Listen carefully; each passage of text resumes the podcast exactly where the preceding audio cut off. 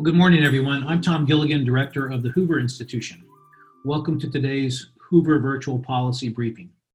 For more than a century, the Hoover Institution at Stanford University has been dedicated to collecting knowledge and generating ideas that support the pursuit of freedom and improve the human condition. The dissemination of our work has had a direct impact on the creation and execution of important public policy initiatives in the United States and around the world. As we are confronted with the challenges of the worldwide pandemic, innovative ideas that lead to actionable strategies are vital. During this series, you will hear from some of our nation's top scholars who will provide thoughtful and informed analysis on COVID-19 now and as we begin to move forward. As a reminder, we'll be taking questions and encourage you to submit yours at the Q&A button located at the bottom of your screen. Today's briefing is from Josh Rauh and is entitled COVID-19 and the Government Response. Josh is a senior fellow at the Hoover Institution and a professor of finance at Stanford's Graduate School of Business. He formerly served at the White House, where he was principal chief economist on the President's Council of Economic Advisors. He's also taught at the University of Chicago's Booth School of Business and the Kellogg School of Management at Northwestern University. Josh, thanks for joining us today. Thanks very much, Tom. Great to be here. Right. Well, let's start with the obvious question. Our, our economy appears to be in a bit of a hole right now. Could you kind of describe how big a hole it is? This is a massive hole. Um, forecasters are projecting a 11% year-on-year decline in second quarter GDP. 22 million people have filed for unemployment insurance claims in the last four weeks. And there are many industries that are currently completely on hold and uh, across the United States are essentially operating at um, extremely reduced capacity.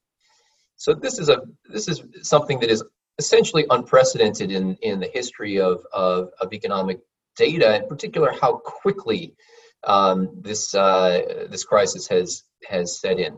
Uh, to put the unemployment number in some perspective, um, if you look at rolling 52 week unemployment claims, so you add up the unemployment claims, the new claims over the past year, um, because we had very very few uh, the that uh, in before this crisis, that number currently would be not much higher than the than the 22 million that I mentioned.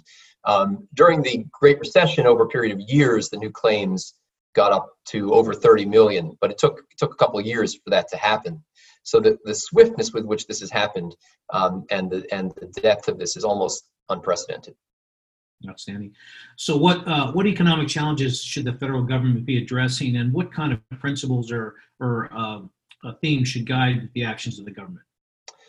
Well, I'm going to be speaking largely today about uh, the part of government policy that is fiscal policy, meaning the government spending and tax policy uh, response, that, that, that piece of, of, of policy, and in particular the attempts to mitigate economic damage in the crisis. And I'm going to largely take the health policy decisions of policymakers as given. Um, and by that, I mean specifically the decisions by, by governors to impose very aggressive stay at home orders.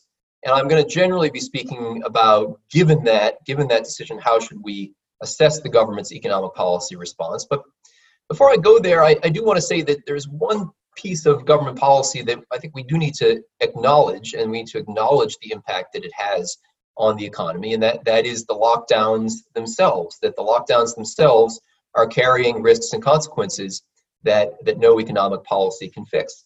Now, uh, the lockdowns themselves are not by themselves the only thing that is going on. And how do we know that?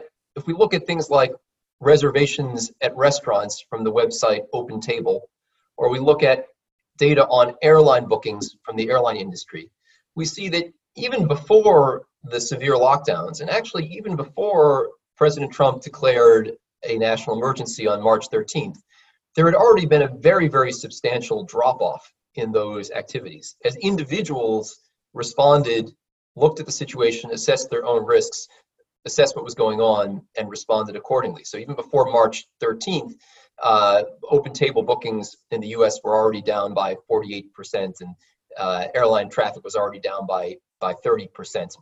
And then if you fast forward 10 days to when California did its first lockdown, did the first major lockdown or, or, or stay-at-home order in the in the U.S., Um, by that point, already, you know, restaurant reservations are already completely dried up, and airline traffic was also already down to down to to, to just you know, 10% of what it had been before. So, um, so it's not only the government's policy response that's causing the economic disruption, but it, it is true that the government's policy response is is contributing to it. Um, and I think it's uh, you know before kind of going on to the to the fiscal policy piece of it, I think it's it's important to note that the governments have largely ignored the ability of individuals to take responsibility for assessing their own degree of risk uh, to the virus and to make decisions accordingly.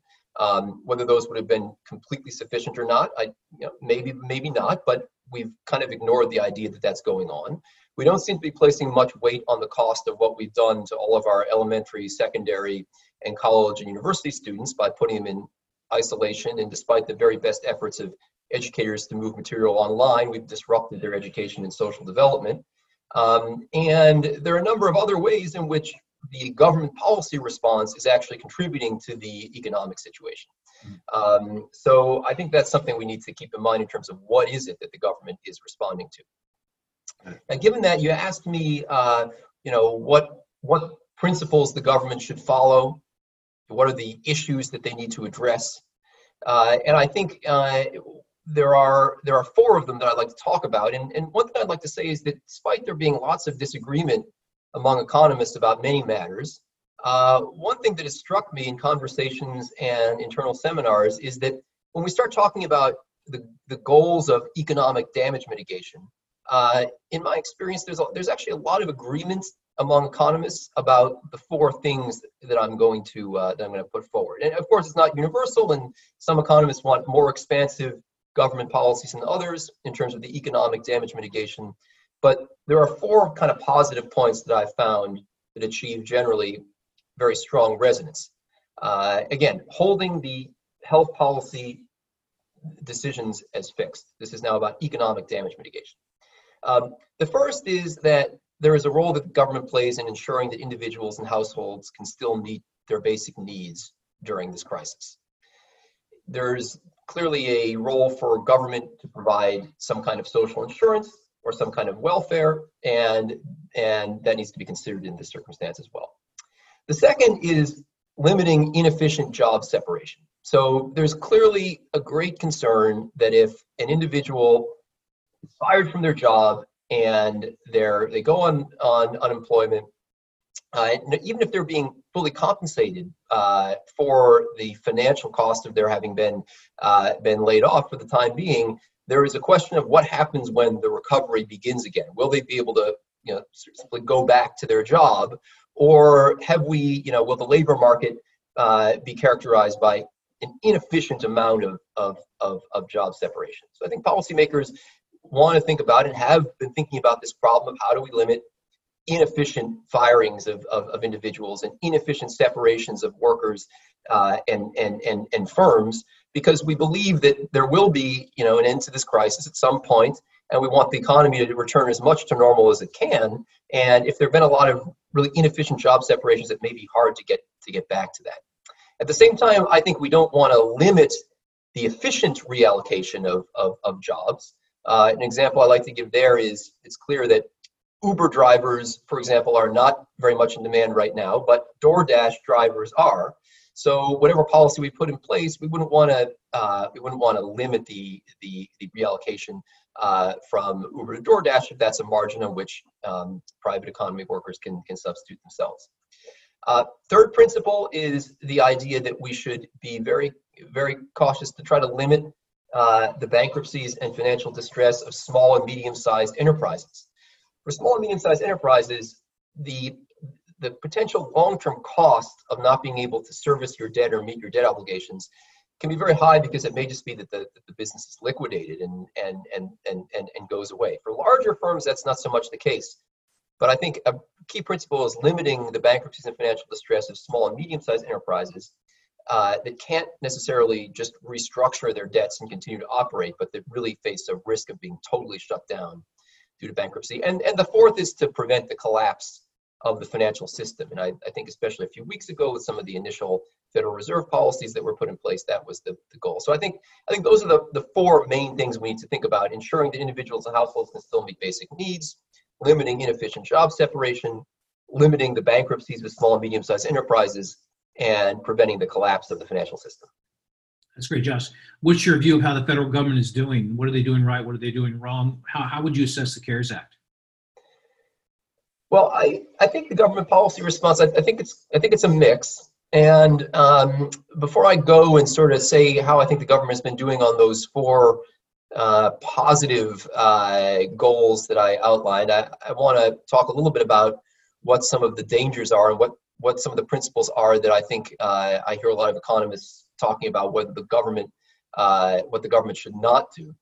And uh, one sense that I, I got from some policymakers uh, was the idea that you know because government is imposing a certain set of health policy responses, such as stay-at-home orders or shelter-in-place orders, and because those are causing economic damages, there was an attempt by the by some parts of this government policy to seek to compensate essentially any and all parties impacted by the reduction in economic activity, with the idea being that to some extent the government imposed this Therefore, the government needs to try to make people whole.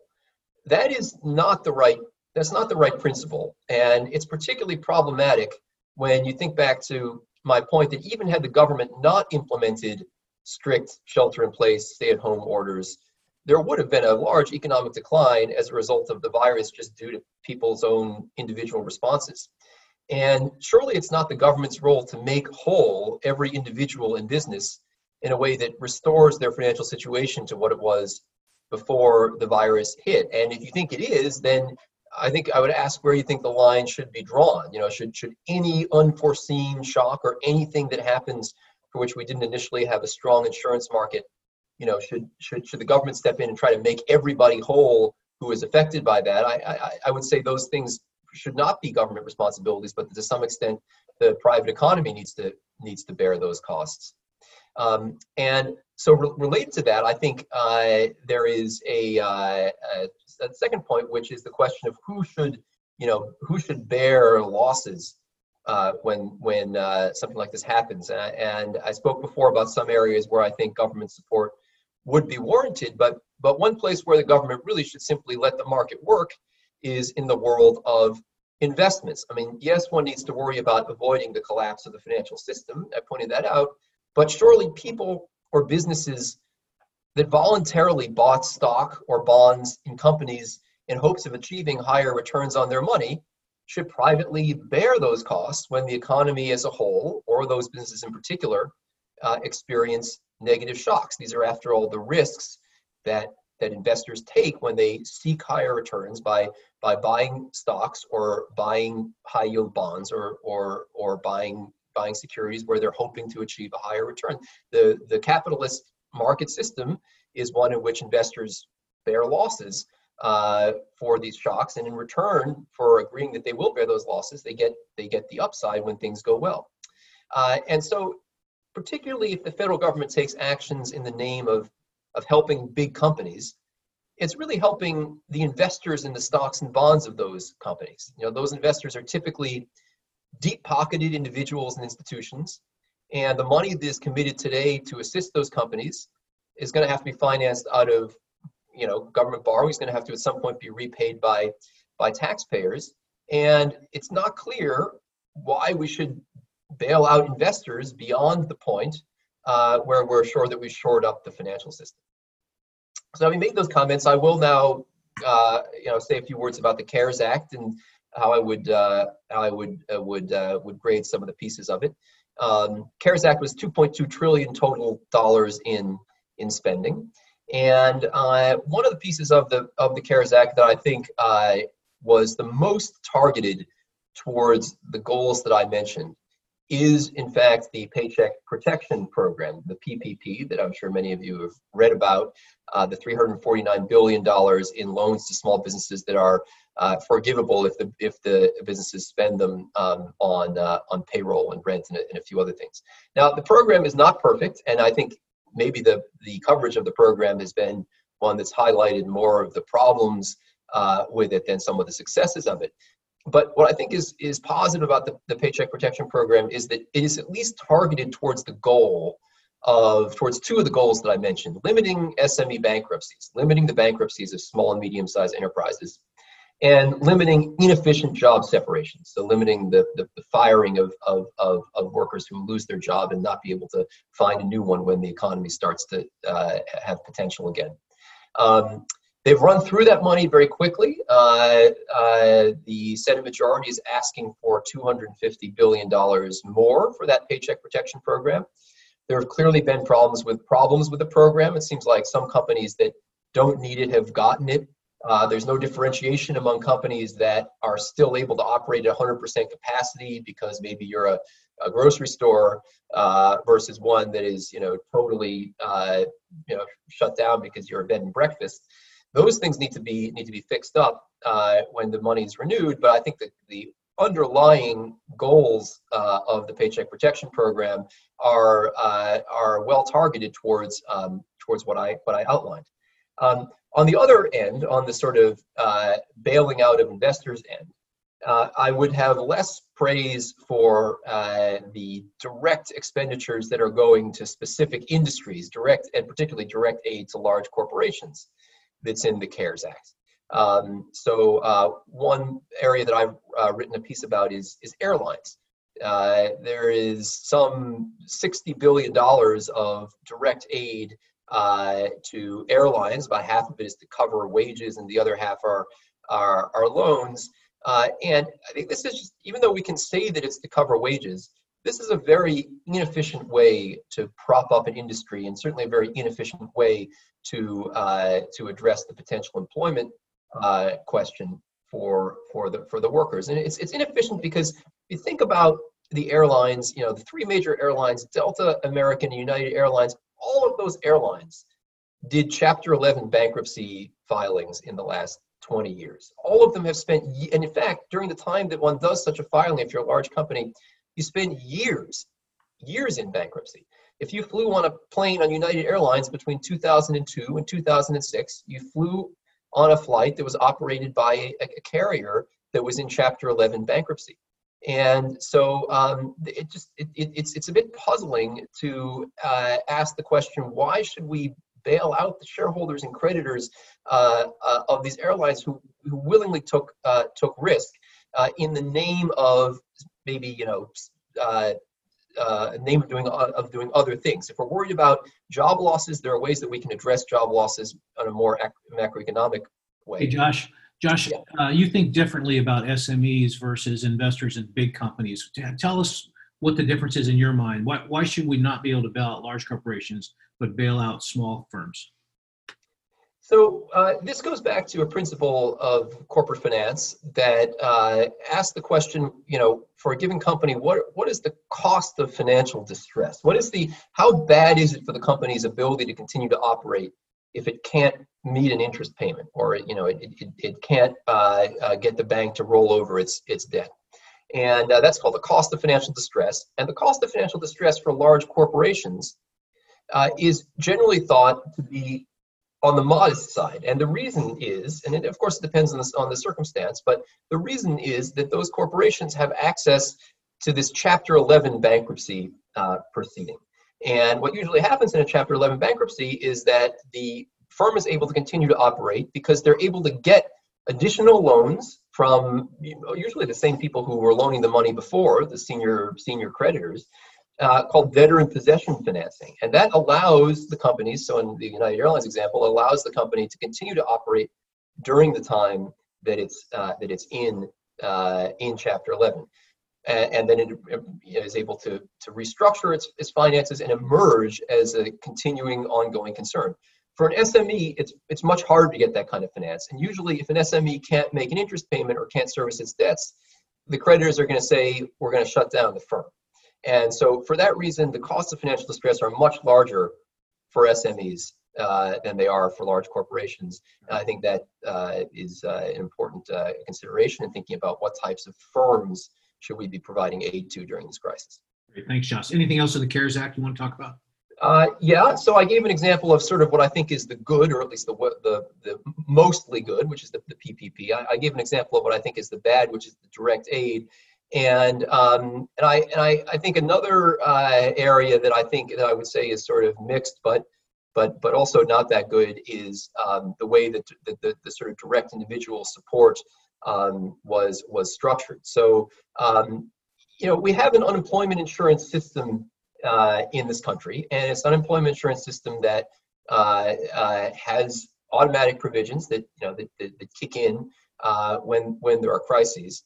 And um, we expanded the unemployment system uh, through the federal pandemic unemployment compensation uh, in a way that I think really challenges the incentives that individuals will have to get back to work or to reallocate their employment opportunities towards more productive uses. And, and that, that piece of legislation was this additional $600 per week that employees uh, can get on unemployment insurance uh, right now.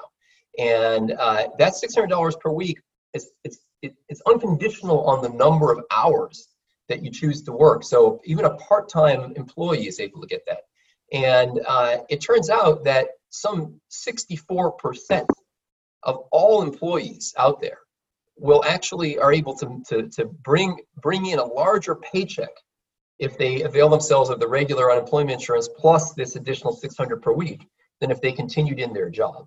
And so while I understand the desire to want to uh, want to assist people who are uh, who are laid off, um, this raises some questions as to whether it doesn't a increase the number of layoffs that are occurring. So maybe working at cross purposes with the desire to avoid inefficient separation. And then it also really hurts the incentives uh, uh, uh, of employees when we start thinking about getting back to work.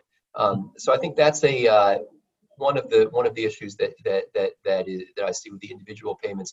The other is the checks. You know, I think the checks are are fairly poorly targeted. These are the twelve hundred dollars per individual that around ninety four percent of taxpayers will qualify for. Um, you know, some people need those, some people don't.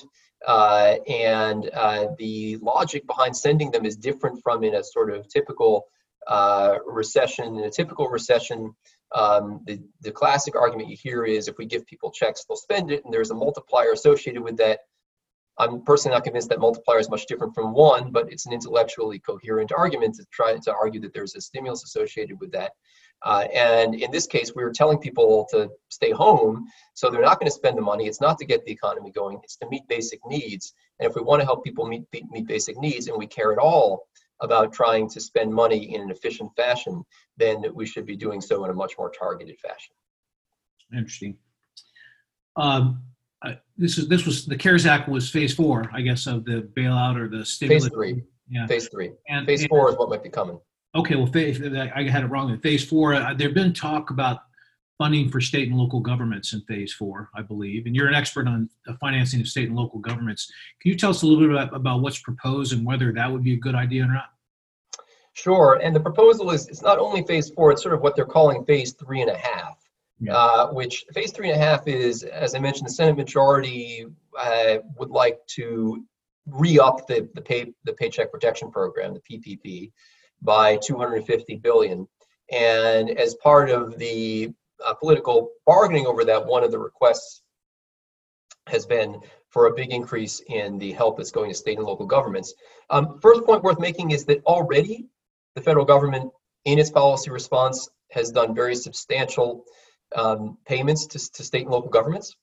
Um, if you look at the if you look at the CARES Act, uh, there's some 340 billion in the CARES Act that is to state and local governments, uh, including uh, a lot of direct aid, uh, aid to local educational agencies, uh, 25 billion for mass transit. So there's there's a lot of money already that's flowed to state and local governments, and and the Federal Reserve uh, has also, in an unprecedented way, actually begun lending money to municipalities or buying the buying the bonds, buying municipal bonds, buying the bonds of state and local governments um, through a couple of the facilities they set up. So essentially, what they're doing is, you know, they're they're they're printing money to directly buy municipal bonds, which is actually something that I've predicted for a while uh, would would eventually happen. Um, and uh, this seems to be the moment where it started to happen. So we're already intervening with state and local governments in unprecedented ways. And now there's a request both for, uh, in order to, to, bargain for this, uh, against this 250 billion increase in the PPP, there's a request for very substantial additional payments to state and local governments. And there's also a direct request on the table by the state of Illinois for $40 billion um, to help them right now, um, 10 billion of which would go to to uh, shore up or at least help them make contributions to their unfunded pension obligations. So it would be a bailout of those. And I, I think the trouble with a lot of this is that um, you know uh, while while there's there's an understandable desire to want to make sure that state and local governments can uh, serve the essential health functions that they play to make sure that they're able to uh, to uh, provide the public medical care at the current moment that they that they have. A lot of this ask is being done under the pretext of COVID 19, but is, is actually an ask for a bailout of very bad financial decisions that they made in the past. Um, Illinois, you know, they're asking for, for 40 billion. By my calculations, they've run up over 320 billion dollars of unfunded pension obligations. That's even before uh, COVID-19 hit and the market disruption happened. So it's it's probably much larger now. Uh, and uh, this is just opening the door for uh, states to say, we didn't manage our finances well in the past, and now we want help. Uh, and uh, the idea that that help would be granted without attaching some strings, uh, I think is very problematic. You know, I could imagine the federal government saying, we'll, we'll you know, provide some resources, but, you know, we want to see reforms of these programs that are running up really large liabilities, or another reform that I would very, I very much would have liked to have seen uh, would be through the UI program. You know, the unemployment insurance, the Department of Labor provides guidelines to states that the states need to uh, hold at the Treasury an amount in their unemployment insurance trust funds that is equal to essentially one really bad, one great recession level a year of unemployment benefits. So states should have been prepared for to be able to pay the unemployment insurance for this this even this event. They should have been prepared for this, um, but they weren't because there was no there was no teeth attached to that to that request. And so as a result, you know, only about half the states actually complied. The other half didn't. California, New York being among some of the, the, the, greatest offenders, and they say we don't have any money now. Uh, well, we can give them aid now. We can expand unemployment insurance now to some extent. We can expand the federal piece of that. But how about as part of that, saying in the future though, you're going to have to reform. You're going to have to have to have to fix this because we're not going to be there every single time there's a shock. Um, so uh, so I think the, the the request for for state and local government aid with no strings attached is just really a request for a bailout.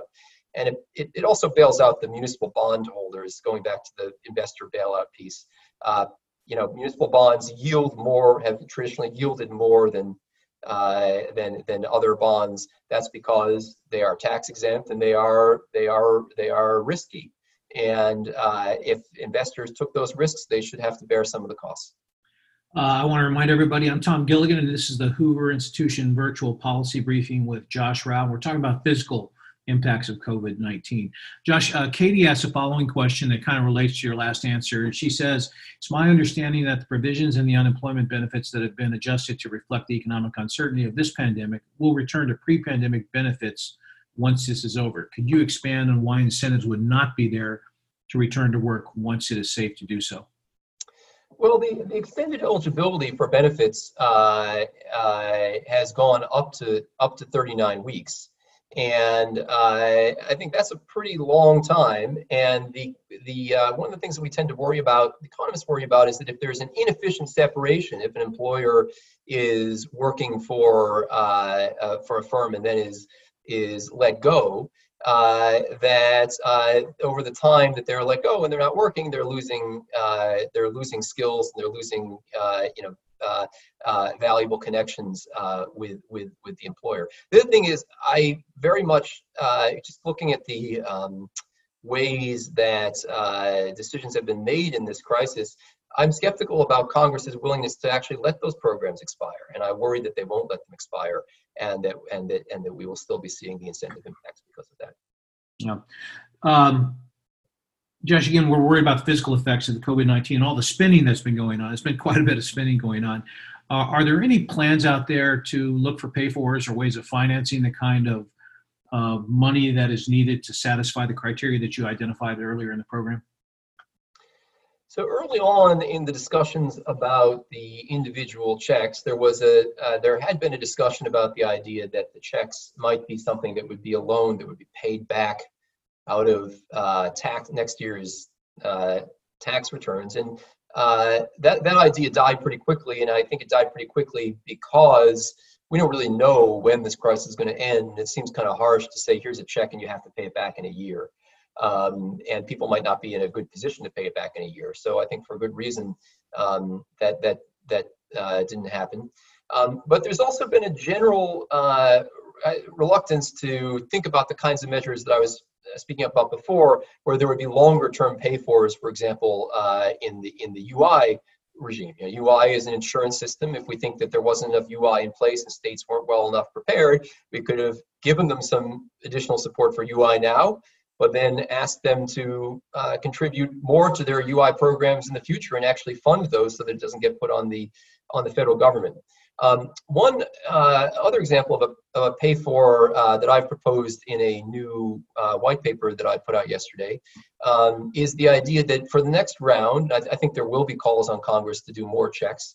Um, for the next round, if what we're really about is not trying to stimulate the uh, you know Keynesian economic stimulus uh, if what we're really about is uh, is not just uh, uh, handouts or giving households money, but if we're, what we're really about is helping households deal with liquidity problems, helping them pay their bills, uh, helping them not fall behind on, on their payments, that um, we should consider long-term pay fors. And, uh, and my white paper is an example of one particular long-term payroll that we hope might be long-term pay for that we hope might be considered which is the idea that for the next round, Congress could offer people the, the option, so it'd be voluntary, of taking a check, say an amount of $5,000. And if you take the check, then you will have to pay that amount back, but not for a long time. And the way that you pay it back over a long period of time is that when you first claim Social Security, when you turn, right now it's around 66 years and two months, but it'll be going up to 67. When you first claim Social Security, you'll actually have to delay your your your your first claimed paycheck for long enough to be able to pay the loan back. Uh, and we find that in most cases, we would expect that people would be able to pay the 5000 back, even with a little bit of government interest, at a very, very low government interest rate, um, within a matter of just a couple months. So, you know, two months is a pretty typical amount of time. So essentially, you're agreeing that you're going to retire from your career two months later in exchange for taking liquidity now. Um, so that's a, that's one idea out there. Interesting. Michael has a, fascinating question, Josh. I don't know whether you have enough data to answer it. He says, as you examine what other countries have done in the face of the pandemic, are there any that stand out in your mind as seeming to have gotten it right with respect to fiscal considerations? Yeah, well, I think on the uh, also going back to the unemployment insurance, you know, um, uh, there are countries that uh, do much more than we do of, of what's called work sharing. Um, so Germany is one example. They call, they call it Kurzarbeit in Germany, so work sharing. So work sharing is a is kind of like a partial unemployment insurance, and it, it says that if your employer uh, uh, wants to reduce your hours, and there's usually some specific pre-specified amount by which they can reduce it, that you can you can claim UI, you can claim unemployment insurance um, for that uh, that reduction in hours, and then it can be ramped up again. So the, the reason that I think that's a good approach is that it, it, it limits the extent to which you just have that detachment of the worker from the uh, from the job and uh, and now we have that to some extent here in the in the U.S. because there are 29 states. Uh, unemployment insurance is a state program. There are 29 states that uh, do some form of work sharing as part of their UI program. Um, but I think that uh, if we had wanted to really shore up UI and to, and to make it targeted towards this particular uh, problem, uh, that that type of fiscal approach would have uh, would have would have been good. Interesting. Our colleague Annelise Anderson asked a question about the current debate is about moving from these large-scale social social distancing policies to something a bit more limited, involves screening, testing, quarantining, etc. Uh, I know you're not a medical professional, but do you have any thoughts about the economic trade-offs associated with that? And then we have other questions that folding into that, ask about what will be the fiscal requirements of the federal government as we work out of this situation into getting back to a normal or a new normal type situation.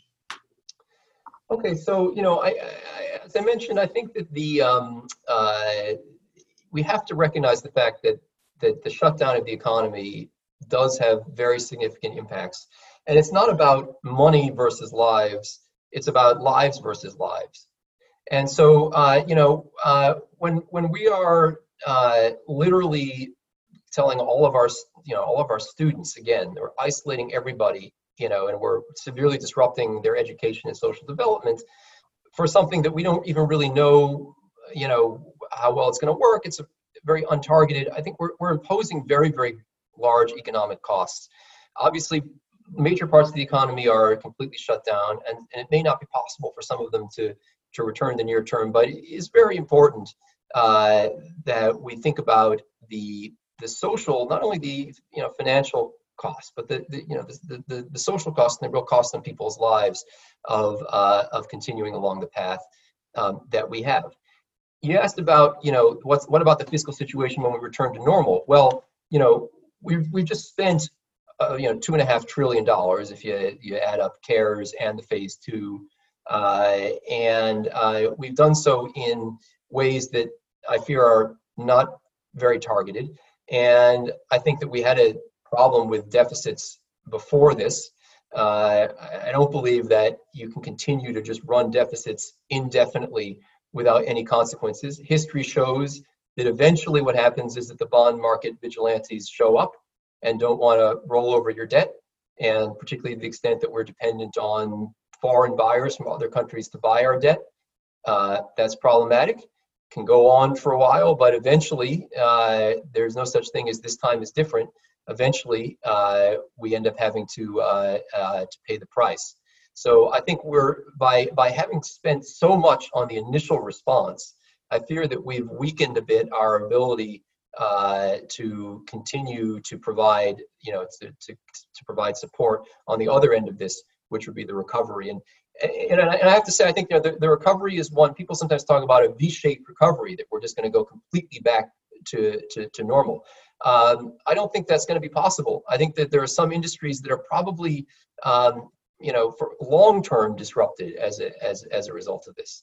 Um, that uh, you know the disruption uh, to you know say the hospitality business. We've now gotten comfortable with doing a lot of things such as these excellent uh, Hoover briefings uh, over over Zoom technology uh, type technology, and uh, and and and so I think that there's just going to be much less in the way of of of uh, of travel uh, going forward, and uh, we need to think about how quickly can the economy and can the job market reallocate towards other productive economic activities. I don't think the level of economic activity has to be permanently lower, but it is going to be in very different things in some cases than we've had in the past. Josh, you see any fundamental shift in, in the way the federal budget will be allocated in the future? I mean, if if we have to pay the piper ultimately, and there are trade offs, uh, what how, where do you see spending going down on education or defense, and where do you see spending going up? Well, I, first of all, I don't see much desire for fiscal discipline in the short term. So I think the first thing that's going to happen is that eventually uh, investors uh, will start to hold the federal government accountable, and whether it will happen over another um, as the, uh, the result of another uh, you know debt limit dispute, um, or whether it will happen as the result of uh, you know a big piece of, of uh, uh, buyers from China of our debt going away and not being willing to roll over our roll over Treasury bonds. Um, the time is eventually going to come when that's going to happen. Once that happens, what you what you what you have happening is the interest payments then go up very sharply as a share of the uh, of the of the total budget, and um, you know it's it's anybody's it's anybody's guess what exactly is going to is is going to you know have to be cut in order to uh, in order to, to to make to make that happen. Um, and you know, if you look at uh, other countries that have eventually gone into uh, fiscal distress, typically there's just very large scale cuts across a lot of different programs and it's just it's politically very ugly. We've been living beyond our, our means for a very long time and we'll have to figure out a way to live back uh, within them eventually. Got it. Well josh we've reached the end of our time. Any concluding comments you'd like to make? Uh, I don't think so. I, I, I guess, well, I'll I'll say one thing, which is that uh, I think that, you know, while a lot of the government policy responses were well intentioned, um, there, a lot of them also were passed in an environment where there was some panic. Uh, there was a desire to show that, that, that we're doing large scale things, desire to show that the government uh, cares, as the uh, uh, acronym of the, of the act goes. But that unfortunately, as a, as a side effect of that, we've done a lot of of bailing out of investors uh, who in our capitalist system should be bearing more losses than they are. And we've also missed opportunities to fix things in the future, such as our unemployment insurance program or our unfunded pension liabilities of state and local governments by not being willing to, to put strings on uh, on the on the aid that, that, that, we're providing, perhaps out of a desire not to appear uh, stingy. But the fact is that we just the federal government cannot just continue to keep bailing out the private sector every time there is an unforeseen shock or a shock where people say, well, it was you know through no fault of their of, of their own. Um, again, going back to the policy goals, sure, you know, help help individuals, make sure that people can can pay their bills, limit uh, uh, inefficient job separation, limit mass bankruptcies of small and medium-sized enterprises for which financial distress is large. You know, stop uh, uh stop financial, you know, the, the financial markets from collapsing. But we can't just continue to be the backstop for every investor, for every risk that every private individual takes. That's that's, that's having a very big toll uh, on the vibrancy of our of our free market capitalist economy. Got it, Josh. Thanks very much for being with us today. We really appreciated your comments. Thank you, Tom. I want to remind everybody that our next Hoover virtual briefing will be Thursday, April 23rd at 11 a.m. Pacific and 2 p.m. Eastern with H.R. McMaster. The title of our talk will be Geopolitical and Geoeconomic Implications of COVID 19. H.R. McMaster is a senior fellow at the Herb Hoover Institution. He was the 26th National Security Advisor to President Trump and served as a commissioned officer in the United States Army for 34 years before retiring as a lieutenant general in June of 2018. His latest book is entitled Battlegrounds The Fight to Defend the Free World, and it will be out in September and is available for pre order on Amazon now. You can join Thursday's briefing at the same link that you signed in on today. And you will find the Hoover Institution online at hoover.org and on Twitter, Facebook, and Instagram. Our Twitter, handle is at Hoover INST. Thank you for joining us today, and I hope to see you again next time. Please stay safe and have fun. Bye bye.